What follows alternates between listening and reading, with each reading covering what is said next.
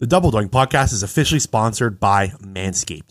Fresh Ball Fall is upon us, and you need to be in the festive spirit. Light a candle, get some pumpkin spice, and make sure your balls look nice with the sponsors of today's show, Manscaped. Nature may clear the leaves off the trees, but you'll need Manscaped's help to get you ready for the sweater weather. Get your pants puppies prepared for cuffing season with trim as refreshing as a ball breeze by going to manscaped.com and using code DOINK for 20% off everything plus free shipping. It's time for nice flannels and cozy socks, but we can't forget to trim our balls. By now, you've heard of them, but it's time to join the 9 million men worldwide who use Manscaped and get the kit that covers it all the Performance Package 4.0. It starts with the Lawnmower 4.0 trimmer with advanced skin safe technology that reduces nicks and cuts to make the raking the leaves a lot less painful. Once you've cleared the driveway, the Performance Package comes in hot with products to cool you down. The Crop Preserver Ball Deodorant and Crop Reviver Ball Spray Toner one to prevent stink and one to clear it up. With a soothing aloe vera formula, move over pumpkin spice, fresh balls are the smell of the season. The Performance Package 4.0 caps it off with two free gifts the Manscaped Boxers and the Shed Travel Bag. That's one to hold your Manscaped goodies and one to hold your man goodies.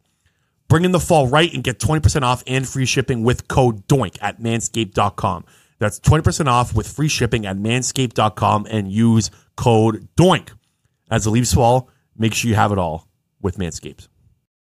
And welcome back to another episode of Double Doink Podcast. My name is Brendan Deek. Thanks so much for tuning in today. Really, really cool episode for you. I'm really excited to have Ricky Williams. He is a Heisman Trophy winner. He is a first team All Pro in 2002 Pro Bowl running back, and he is now the founder of Highsman. You know his name, no introduction. Ricky Williams with me. Ricky, how are we doing? I'm great. What's up, Brendan? I'm doing well, man. Thanks for jumping on. I really appreciate it. So, I want to start with kind of what you're up to now. So, you are the founder of Highsman, it is a cannabis brand that sells merchandise and cannabis. I want to just kind of get how this started. Like, how did you decide to come up with this company, and when did this process come about? You know, I told myself as a football player that my goal in life was to get paid for being myself. You know, and and so really all of the businesses I start are really just an extension of the things that I'm truly passionate about. And you know, and I, I, guess we're we're considered a cannabis brand, but that's just one of the things that we do because one of the things that I'm passionate about is is cannabis. And so we're really a lifestyle brand. And lifestyle in the sense of what I'm saying is I think our whole message is like find your find yourself and be yourself and and for me cannabis was a great tool in helping me find myself you know i grew up wanting to be like most people around me i grew up wanting you know wanting to be a professional athlete. And i was gifted enough that i had enough talent and drive and to, to be able to do that. But when you make a like a, a vision of what you want to be as a child that's coming from the perspective of a child you know? And so i think as i've gone through certain experiences and i have a better appreciation for what's truly important to me i've been able to to take all the football success and turn it into into allowing me to live my dream and that's being paid for being myself and i think at least i'm biased but i think that's a message that is good for people to hear because if more people make that a target more people are going to be happy because someone's paying you to be yourself i guarantee you're going to be happier than you are right now.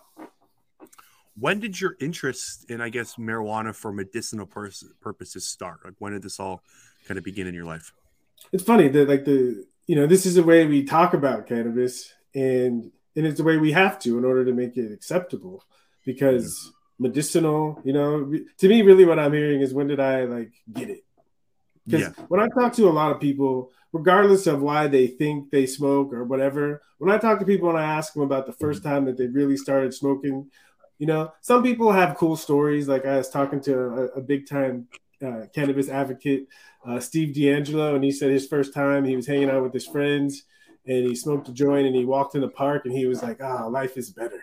You know, but yeah. but that's not a that's not a typical experience. Again, that was a long time ago. That's not a typical experience. Typical experience now is someone is either dealing with a physical injury, an emotional something has got them all tied up, and they smoke and they feel better.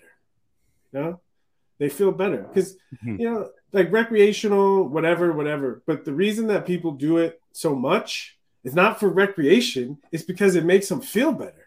Of course. You know? And so as soon as I had that like aha moment that this makes me feel better, that's when it became medicinal. Because as a football player, when I'm stressed out and tied up in knots, my body doesn't recover as fast. When I'm feeling good about myself and what I'm doing, I find I heal twice as fast. And so I think this really, you know, and now we're finally starting to study it and be able to put science to it. But the reality is there's something about feeling good that helps helps you be healthier. Mm-hmm. That's medicinal.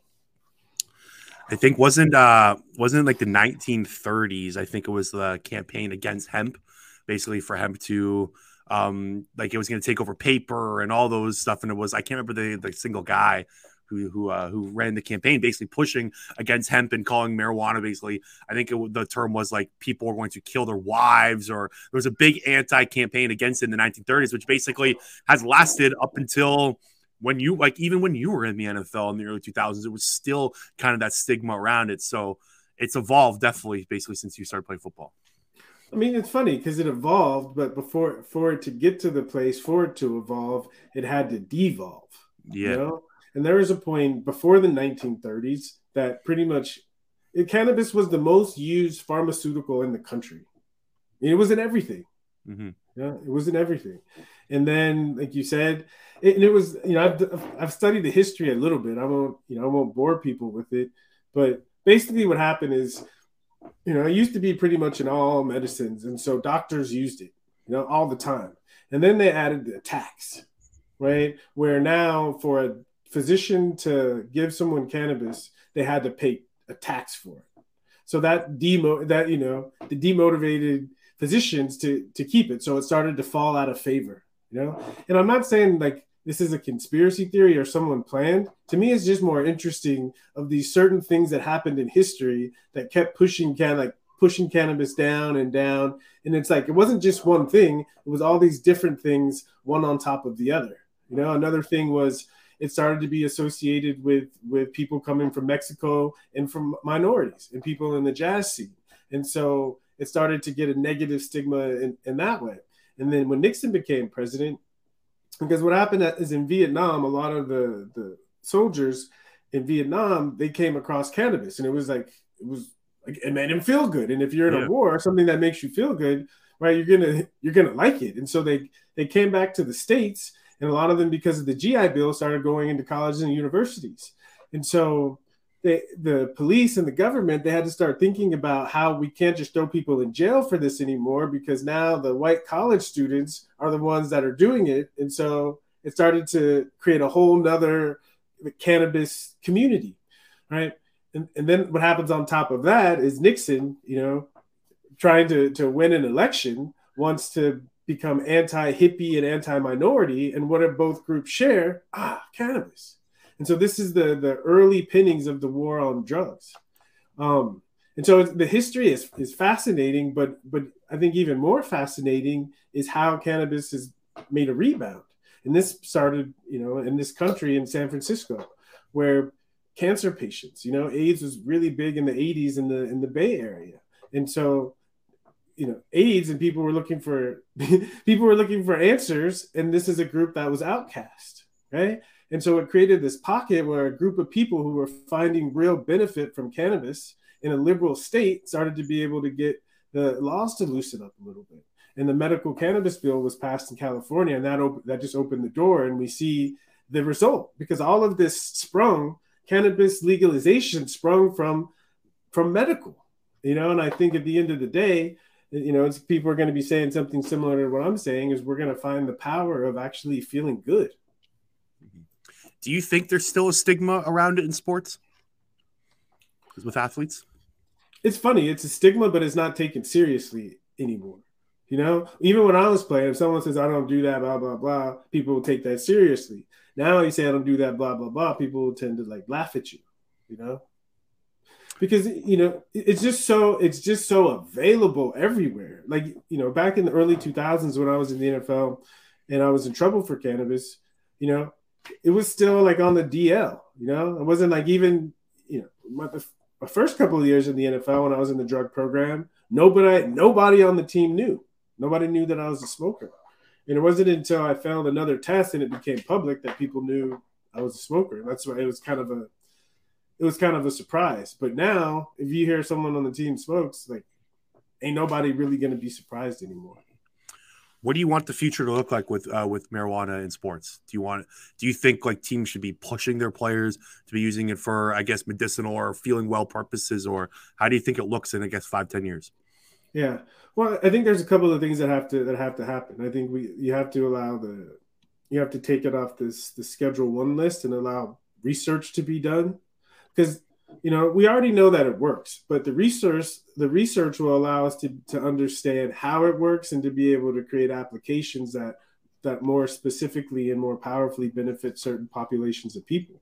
And the fact that you know being on a football team after a game when the trainer walks down the aisle he's got his little pill thing and he's handing out ambien and he's handing out vicodin right? And we know that we we know the, the, the negative side effects of those of those and right? And so in that sense yes you know definitely. I think that the trainer should have his ambien and his vicodin okay? Right? But he also have capsules or something else you know cbd as well? Like cbd is also like another aspect of it that's uh, so many medicinal benefits. Yeah yeah. Mm-hmm. you know i'm more of a full spectrum person you know? But but yeah i mean again cbd i think opened the door but mm-hmm. you know, I, I like one to one. You know, again, I think when it's specifically applied to muscle soreness and sleep and the things that specific populations are dealing with, then I think it's going to be easier for the trainer to feel confident that he's doing something that's helping his players feel good. Because mm-hmm. part of it is we have to realize, you know, we're young and progressive and we we see the future, but the people in charge, they're from the past, you know, and it takes a while for them to change their mindset right? It's funny when I talk to police officers. You know, one of our, our you know most recent investors in Highsman, you know, he was a he was he made his money busting people for having resin in their pipes. You know, like you know if you think of how many people's life he was part of ruining because they had resin in their pipe, right? And that and you know, but that was his job. That's what he was paid for. That's what he was trained to do. And mm-hmm. so for now, for him to be willing to invest in a, in a cannabis company, it, it's just it just shows you it's possible. But I think we have to be patient and understand that this kind of change, especially all of the the resources and energy that went into prosecuting people for this, right? That for them, it, it's hard for it to just change overnight. Mm-hmm. From like you brought up how readily available it is. Like I, I'm from a small town just outside of Toronto. I could throw a rock if I like. There's like uh, three marijuana stores in a kilometer radius from me now. And it's, I feel like I can't believe it wasn't that way back when I was in high school 10 years ago. Like the, the progress that is made in Canada from this, from the issues that you that you're talking about has been off the charts. And I really feel like the US, like you brought up, electing old people. You guys continue to elect people that just don't yeah. have, just don't understand the times it is nowadays. Like the average age of every single senator, governor is probably in the 70s. Um, and it's just hmm. like, again, I think. I think a lot of states can look at the progress. Like I think other states, like Colorado has a progress, California and whatnot, but Canada is almost like a great case study for uh, the the progress in, in cannabis use. Yeah, you know, it's, it's funny talking to an outsider, you know, someone that's not from America, like mm-hmm. you have a different perspective. And sometimes when you're an American, you can't really see yourself, you know, mm-hmm. and, and just this insight of, you know, we do elect like old people that have no idea and not really connected to what's actually going on right now.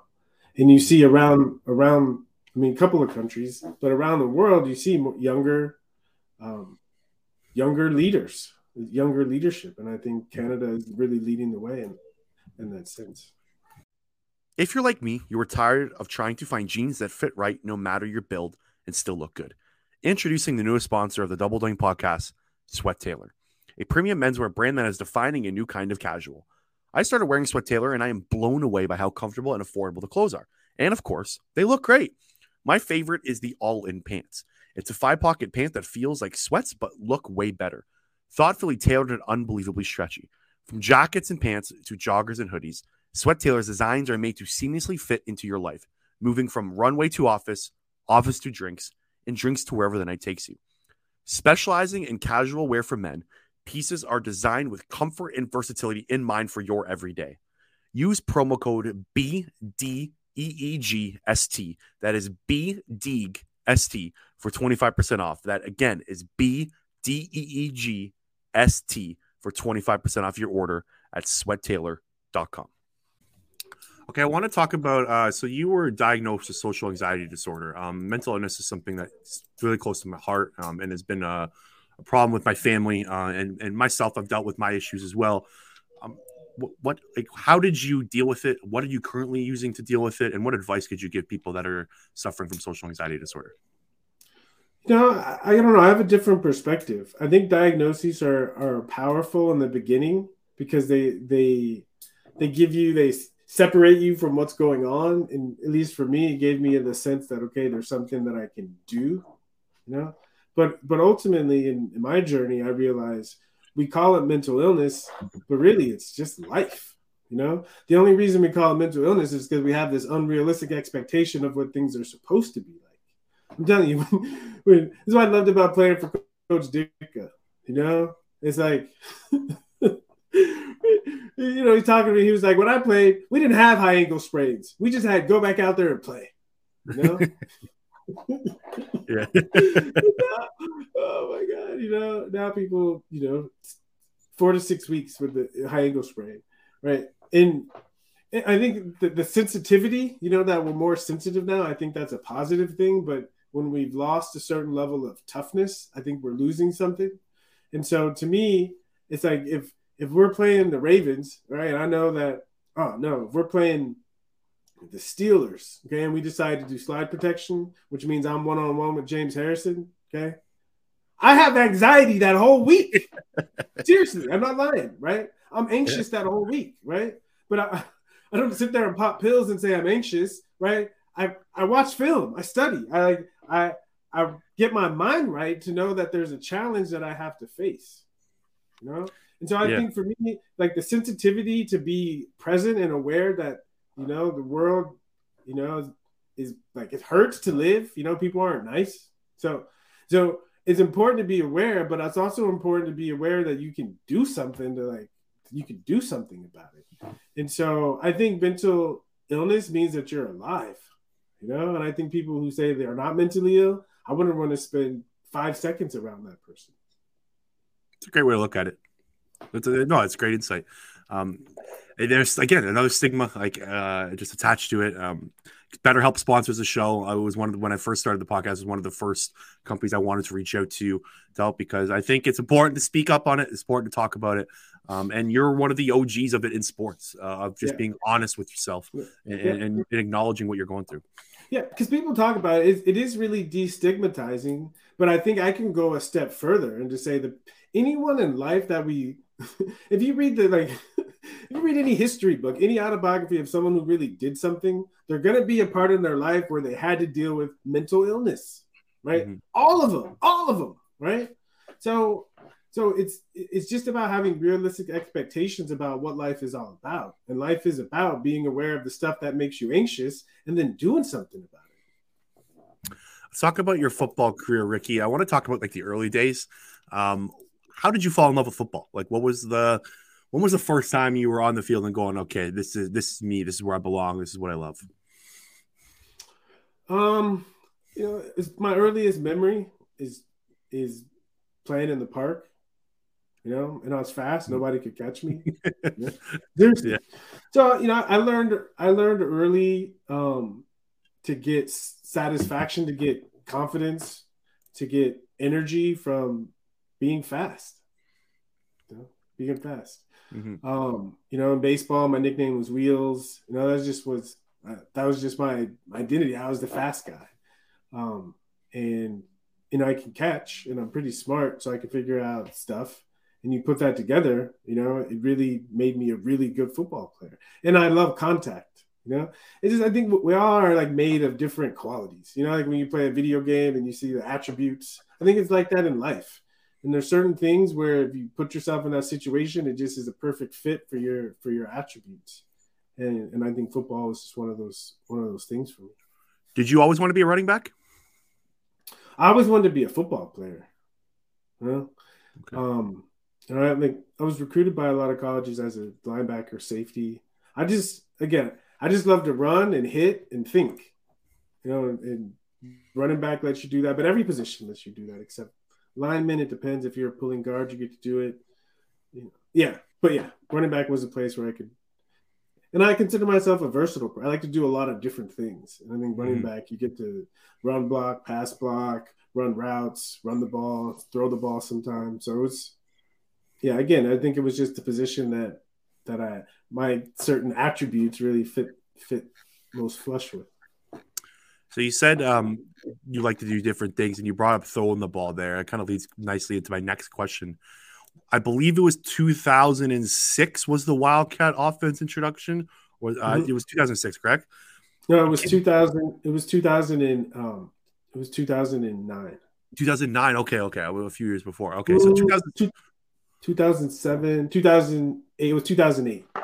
2008. Okay, so 2008, um, the Wildcat offense was brought to the NFL, and you were you were a huge part of it. You, Ronnie Brown, um, kind of revolutionized football. Explain or tell the listeners or tell me as well how uh, how it came about and what was your kind of first thought of it? Like who drew this up, whose idea it was? I'm really curious, kind of the, the, the behind the scenes on this. Yeah, it actually wasn't us. We we brought it to the NFL, but if if people go back, so this would be 2007. If you go back to 2007 and you watch college football highlights, you know, you're going to see uh, you're to see Darren McFadden, you know, yeah, right, and Felix and Felix Jones. So you're going to you're to see you're to see them doing it. Um, and the the offensive coordinator there, Coach D Lee, um, became the quarterback coach for the Dolphins the next year. And he saw that similar to Arkansas, that we had two pretty good running backs. And I think Darren was left handed and Ronnie's left handed. So it was kind of this fit. And uh, our, our offensive coordinator, Dan Henning, he's just he's just like a very open-minded guy that's down to make anything work. Ah, he's I'm telling you, that's one of the gifts, you know, being able to play for Dan. I was an offensive mind. We had a we had a lot of fun, you know, just kind of take what we have on the team, the talent we have on the team, and let's find a way to make it work. And what I loved about the Wildcat is there are four running backs, you know, and usually in a running back room there's only five or six guys. we had you know a large majority of our running back room on the field at the same time.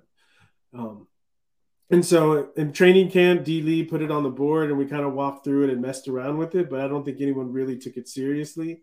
I remember the first time he put it on the board, I was thinking, because I was in my 30s. So I was thinking, oh, this is this is something I'm not going to be. I'm not even going to be on the field, you know. So I kind of started flipping through my playbook, and then he said, "Ricky, you're the wildcat, and the wildcat is the one that goes in motion." So I was like, "Oh, shit, okay, I'm, you know, I guess I am in on this." And, and so I got I got kind of excited about it because it was all of us on the field at the same time, and if we ever did it and it worked, it would, it would be fun for us.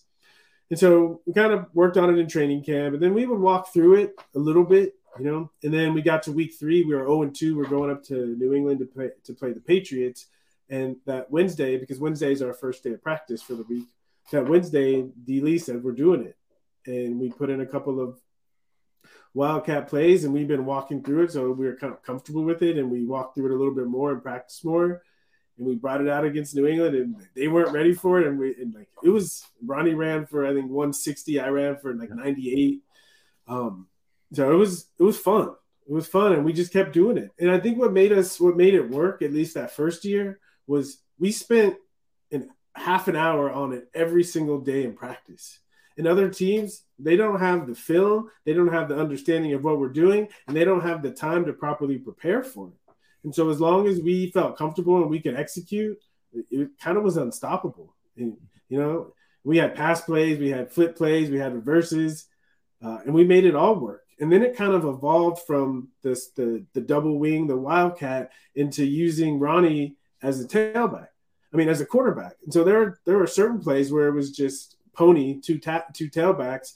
Ronnie would go to the quarterback position, and I'd be the fullback, and we would just do the the redraw. You know, he would give it to me or he'd take off, or we even had a we just we got more creative. And I think what it did is it opened the door to allowing quarterbacks to, to run more. You know, Ronnie wasn't a quarterback, but I think people saw, wow, this is really this is really effective, mm-hmm. and people were actually doing it in the NFL, and you started to see more of the, the quarterback running the read option. At that time, it was very standard drop back and pass, like power run game. Like you guys complete revolutionized. I remember that Patriots game like vividly watching it as a kid, and I remember my dad said to me like, "I I wonder what Bill Belichick's thinking after the game because he knows everything, right? He's so good at taking away what's the best on the other team, and he had no idea what's coming."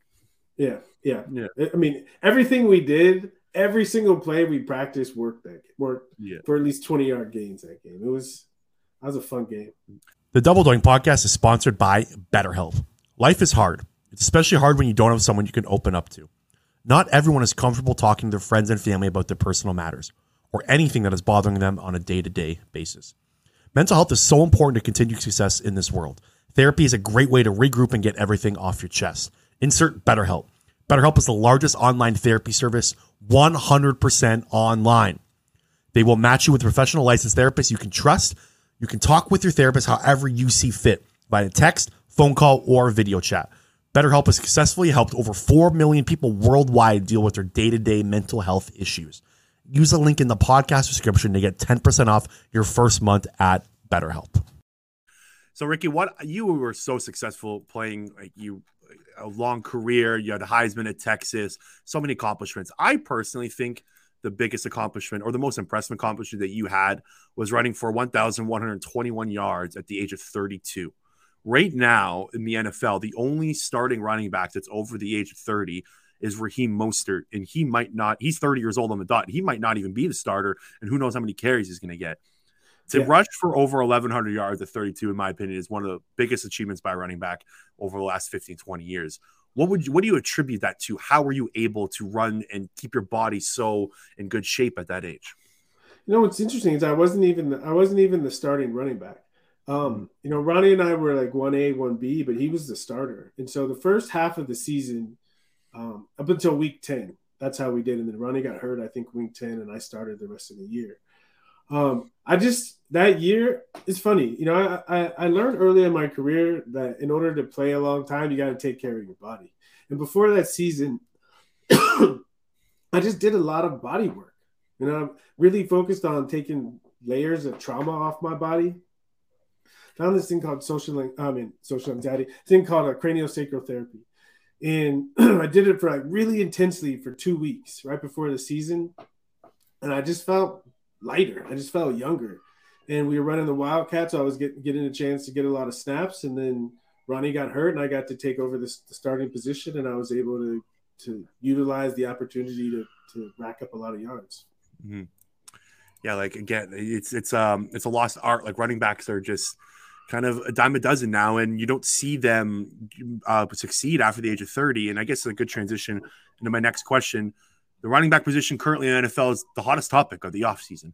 Um, you had Josh Jacobs hold out a training camp. You had Saquon Barkley hold out for a little bit. They couldn't get a contract deal done. Of course, the Jonathan Taylor situation.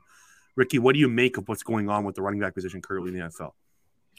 Well, I think if, if you know, take a step back and you understand markets, you know, it's what happens in the market, know. Mm-hmm. And what we've seen in the market is that people have been able to get running back, like to get adequate running backs for for cheap you know, on average, because the game has shifted. It used to be a running back centered kind of offensive scheme, and now that it's not, you know, the market for running backs has changed. I, I think the you know the unfortunate part, but this is how the market corrects, is you have running backs as a you know as a position, and there's a market for them, but you have superstars, you know, and they're two they're two separate conversations. You know, I think if you have a superstar, you pay them like a superstar if it's a running back that hasn't proven they're a superstar, I understand the market. And if you look at the Giants season and you know, without Saquon, right, they suck again. You know, yeah. with Saquon, they went to the playoffs. And so for right, if, if they're smart and they say we want to be a successful franchise, okay, find your superstars and take care of them. Because not only does that help them, but it sends a message to the team that we're dedicated to winning. Yeah, Josh Jacobs, also, like Josh Jacobs led the league in scrimmage yards last year, and he and like Cole Kmet is signing thirty million dollar guaranteed deals. It's uh, it, it, it makes me insane. Yeah, yeah, but I think the running, you know, I think they're doing the right thing. I think they have to assert their value, and so people have to see, oh wow, this is hard. You know, we don't have a running game. Mm-hmm. You know, and it it'll make them either let them go to find someone that will appreciate them or appreciate them and take care of them. Who's your favorite running back to watch in the NFL right now? Honestly, I like them all. You know, and for me, my favorite running back to watch is to me is mainly based on the offensive scheme. I think that's the thing when all the attention is gone to the passing game, you we're losing the expertise of how to scheme a running game. Because all running backs have talent, but when you find the connection between maximizing the running back's talent and putting them in a system that that that allows it to flourish, oh, you got something special. And I think a lost art is is scheming the run game. Mm-hmm. Do you uh you I, you're still uh, active in the NFL community? I'm a big Eagles guy they're a really good rushing team. Do you know it, Jeff Stoutland at all? Like the way he's able to, he's the offensive line coach there. He's like the best run schemer in the league right now. Do you, uh, do you have any takes on that? Like how the Eagles do the run running system? I mean, I love it, and you see, you see when when someone can intelligently scheme the running game and make it a big part of their game, that it's hard to defend against. Mm-hmm. You know, it's like I learned this. You know, especially when you have a mobile quarterback. Remember, I think my yeah, think it was 2005. We were playing we were playing the Falcons. You know, they had a big running back. They had, they had two big running backs. Oh no, they had uh, they had Duckett, they had Warrick Dunn, and they had Michael Vick. Mm-hmm. Right. And they, they were doing things in the passing game, but third down, when they had all these options to run the ball and they had big linemen that could lean on people, like it's it takes your soul away from you in a football game. And I think that's what people don't realize is you can put up a lot of yards, but when it comes down to winning and you can take the ball and run it down a team's throat, mm, that's a huge advantage. Okay, so um, I'm from I'm just outside of Toronto, Ontario, in a small town called Ajax, and you uh, you played a season with the Toronto Argonauts in 2006. I was telling you beforehand how um, how excited my family was because my brother grew up a Dolphins fan, and we still like the CFL, um, and we're, we're big advocates for it. And we've had season tickets for the Argos for years. Um, I, I got to ask you about your time in Toronto. Did you like the city? Oh, I loved it. Mm-hmm. I loved it. You know, it's probably it's a very special time in my life. You know, I got, I got a place downtown. Um, my wife and my kids. Kids started preschool there. You know, I, I had some really amazing neighbors. It's, it's a special time in my life. You know, I needed to I needed to get away from America for a while and, and like chill and play football and like regain my love for football. It was it was a great time. It was funny when I first got up there. I heard this at least five times from people, including the media. You know, it's pop. What's the big deal? yeah, I uh, I remember my dad being really upset with the Joe Theismann interview because my dad's a Washington uh, fan and he was he was not happy with the with the way he reacted and uh, like I, you, you were a superstar here, man. Like you took over the city. Like you were like the Maple Leafs. Like the Maple Leafs were the, the early two thousands, and they still are the big talk of town. Like Ricky Williams was the star of Toronto in a, in a, in a hockey crazed town. It was truly incredible. Yeah, yeah. I mean, I, I love that organization. You know, David Cynamon. Like everyone, everyone there really took care of me, and I felt like. Ah, they, they made it a special a special time in my life. You know, I I could definitely see myself going back, maybe coaching one day in the CFL. Nice. Yeah, it's uh the, thing with Toronto is like you have the Leafs, you have the Raptors, you have the Jays, and so it doesn't have the same like the CFL feel in like Saskatchewan or or um, like Winnipeg is a lot more bigger. Winnipeg, yeah. Winnipeg, it's the only team they got, right? And Winnipeg is yeah. a hockey team now, but back then when you were there, like the Saskatchewan Roughriders are like they're crazy fans there. Like they love that team. So I think a lot of Americans don't understand like the power of the CFL outside of Toronto. Um, do you have like a do you have an interesting Toronto story? Like someone you ran into, say something funny to you, a nice restaurant you had, any any like a, a nice Toronto story you can throw throw our way? Yeah, I mean, it really was more personal. It was my neighbor, um, Arlene, and she was um she was a retired midwife, and my wife was pregnant when we when we we moved there and so you know one morning um, like two in the morning my wife went into to labor like in the kitchen you know and it was like fast. And so we ran and knocked on arlene's door and she came over and delivered my daughter right in the kitchen oh on the kitchen God. floor you know? So it was cool. It was like it's really cool. It was like so fast you know? That's awesome. Yeah Canadians live up to their nice name. You know, everyone says Canadians are nice, and there you go. There's a story behind it. Yeah, your neighbor, your neighbor delivers your baby. You know? Can't get any nicer than that, that's for sure. Um, Ricky Williams, uh, thanks so much for doing this, man. Really appreciate it. This was an awesome conversation. A little out of my comfort zone with a lot of the, with the topics, and I, am happy you joined. This this was a very awesome talk. So, uh, yeah. before you go, why don't you plug in the Highsman, the company that you that you founded, um, your social yeah. media, anything you want the listeners to take a look at. Yeah. So um, Highsman, of course, H I G H S M A N, Highsman.com. You can check out what we're all about, what we're doing. Uh, another personal project of mine that I'm really passionate about is called Lila, L I L A. And if you have an iPhone, check it out on the App Store. Um, it's my creation, you know, a lot of my ideas trying to put out into the world. Mm-hmm. Um, but this was great. You know, I loved chopping it up with you. If you ever come to Canada, man, don't be afraid to send me an email. I, I, would love oh. to meet you in person for sure. Thanks, yeah, Ricky. We'll go, Appreciate you. Yeah, we'll go burn one, huh? Yeah.